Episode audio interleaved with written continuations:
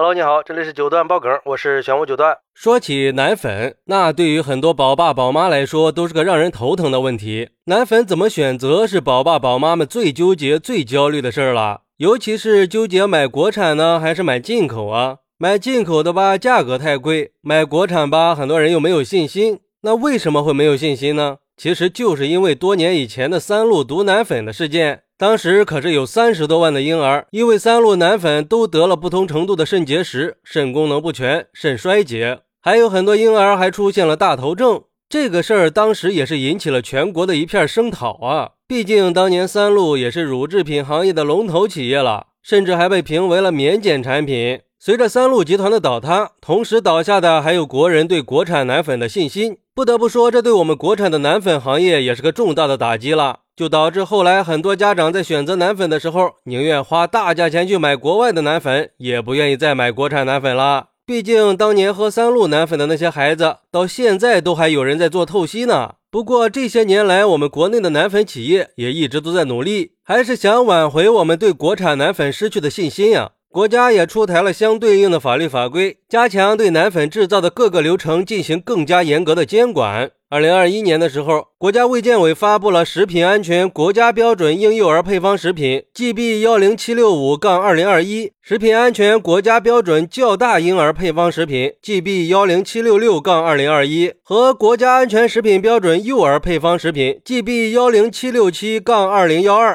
对婴幼儿的配方奶粉提出了更高的要求。现在经过了两年的过渡期，被称为史上最严格的婴幼儿奶粉的新国标，终于在二零二三年的二月二十二号正式的开始实施。也就是说，在二零二三年二月二十二号以后生产的配方奶粉。必须要符合新国标，并且重新取得国家市场监督管理总局食品评审中心的注册。而且新国标还把原有的较大婴儿和幼儿配方食品拆成了两个标准，这就意味着一段、二段、三段的配方奶粉都分别有了自己的标准，而不是以前的二段和三段共用一套了。并且新国标对奶粉原料的要求更加严格了，对奶粉的研发能力、配方和技术也提出了更高的要求，加快了奶粉行业的结构升级，提高了行业的准入门槛儿，也淘汰了不符合市场要求的一些企业和产品，对我们的国产奶粉行业的发展起了良好的促进作用。毕竟，更高的标准可以带来更高的产品质量嘛。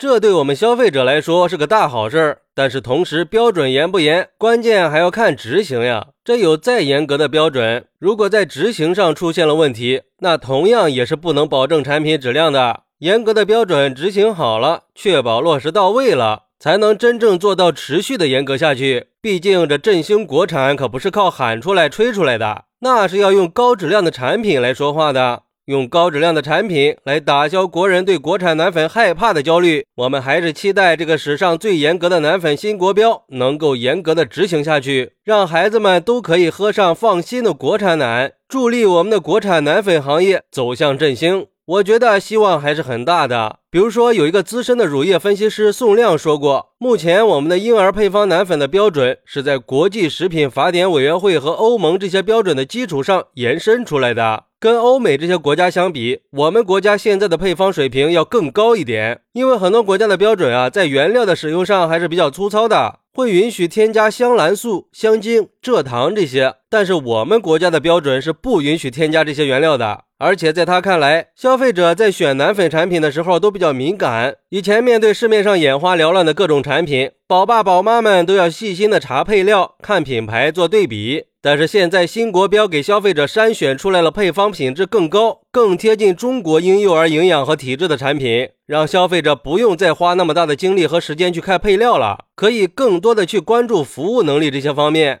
这听上去还是很不错的，又放心又省时又省力的。真心的希望新国标的实施可以帮助宝爸宝妈们摆脱那种选择奶粉的焦虑，让所有的宝宝都能够健康的长大。好，那你觉得奶粉新国标的实施能不能重拾国人对国产奶粉的信心呢？快来评论区分享一下吧！我在评论区等你，拜拜。